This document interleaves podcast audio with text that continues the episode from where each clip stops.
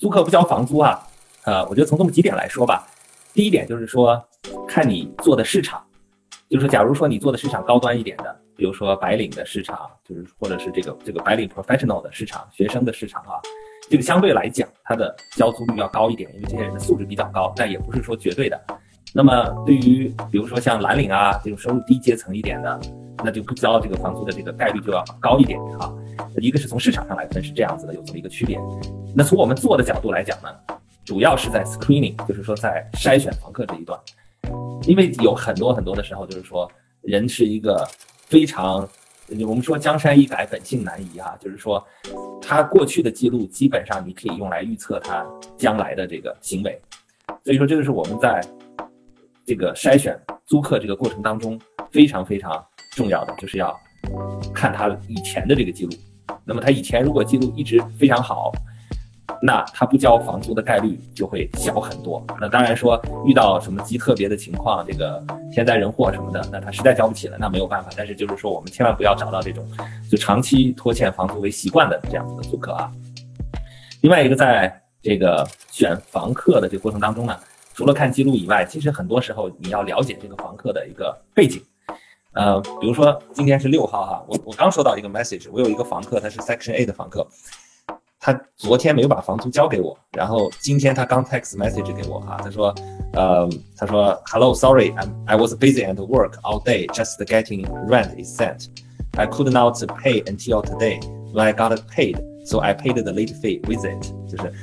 他就直接 text 给我，他就说他很抱歉，他昨天没有付，那今天付了，因为他今天才拿到工资，那他会把 late 他把 late 费也付给我。哎，就就是这个这个房客呢，因为我当时去呃做筛选的时候呢。我了解了一下他的情况，就是他当时是在医院，呃，工作，同时呢还在上学。呃，我们第一次见面的时候他晚了，他他当时跟我说他是因为有个考试。然后呢，我去看了一下他家的这个情况，和他交谈了一下，当时就感觉到这个人非常的努力，就是虽然是一个就是，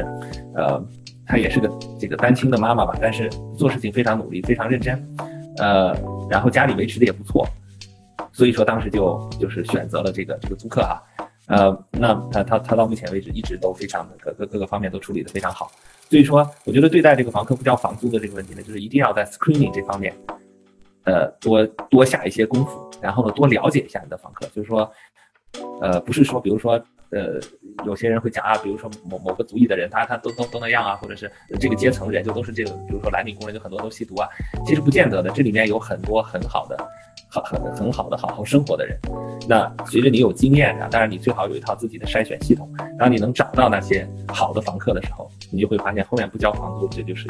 呃，就不是你就不需要老为这个这个收不到房租而感到这个这个这个呃这个烦心了。所以说，面对租客不好不交房租问题的 screening，这个是至关重要的。但是 screening 有一个前提，前提就是说你得让你的房子。在这个租客群体市场里面，是至少属于中等偏上的，你这样子你才会有很多人来申请，你才可以来这个筛选。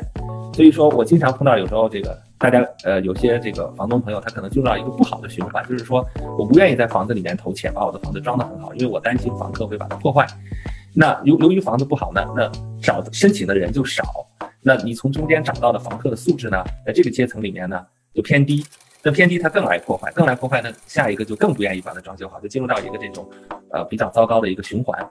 嗯，那但呃，但是我做我的房子的时候呢，就是我有一个标准，就是说我起码要我自己觉得住的话，哎，我觉得过得去，就是打扫的干净和装修的程度，就是说我自己是可以忍受的，我自己是觉得可以的，是可以忍受的吧？那我才去会呃租给客人。那这样子的话，就会吸引来很多的人来，呃，这个呃申请，你这样子才可以申这个通过筛选。来找到好的房客，所以我觉得，呃，租客不交房租这个最好的解决的办法，就是还是你要让你的房子有竞争力，然后呢，你有一套行之有效的，能够找到可靠的这个呃信得过的房客住进来。我觉得这是这是一个最好的办法来解决吧。嗯，好的，好的，谢谢张博老师。其实这个话题呢，我觉得张博老师给的答案呢，是从根本上来帮大家解决这个问题。啊，我其实可以简单的补充一下，这个，呃，如果房租不交这个事情已经发生了的话呢，其实，呃。也是要看情况处理。阿布老师刚才提到的一个点，有一些房客他有可能确实是遇到了难事，对吧？但我是觉得，如果是你的管理的房子不是太多，你是有这个能力或者说这个时间精力吧，去呃了解一下情况的话，可能还是有有用的。就我最近我之前也分享过，但我昨天也是收到我我因为现在的房子都变成远程房子了嘛，呃，管理公司的一条短信，就是呃，我现在是第二个租客了，他就是付不起房租，但是他们需要去申请这种 rental assistant program。其实现在这些 program 蛮多的，在 evic eviction 的这个不不允许的这个条件下，呃，还蛮多的。我们我我原来在不仓子，我知道有好几个 program。那我前面有一个租客是五月份申请的，然后他最后申请成了之后，呃，房租一直付到了九月份。然后昨天跟我讲的这一个租客呢，呃，之前没有付房租，最近他申请下来之后，可能应该是直接拿了半年吧，反正就是他一直把十一月的房租都付了，下一次就是十二月了。所以我。觉得就是如果大家，呃，就一个小的建议就是，如果能够看看有没有办法帮大家帮帮帮助一下租客去申请一些这种补助，然后另外的话呢，就看他们的这个这个情况。如果情况，这个是我之前的 experience，如果情况比较糟糕的话，你看看他能不能有一个呃 payment plan，比如说呢，你现在推推迟了，那么你先交一半，对吧？然后你月末的时候再交一半，或者怎么样，就是有一个这个补偿的这个 plan。那有一些就像张布老师提到一些比较。实诚的、比较努力的人，他可能有暂时的困难，那你给他这个 option，给他 catch up 也是有可能的。那当然也有一些租客，但确实现在我也跟到好几个朋友，这个真的是一点办法都没有，因为现在没有办法 eviction。然后租客呢，也就是你让他去申请那个那个 rental assistance，他都不跟你配合，就是这种我们叫四脚朝天的租客。那这个有的时候这个是真的没有办法，这个真的是要 follow 张波老师提的，一开始那个租客可能就要找好。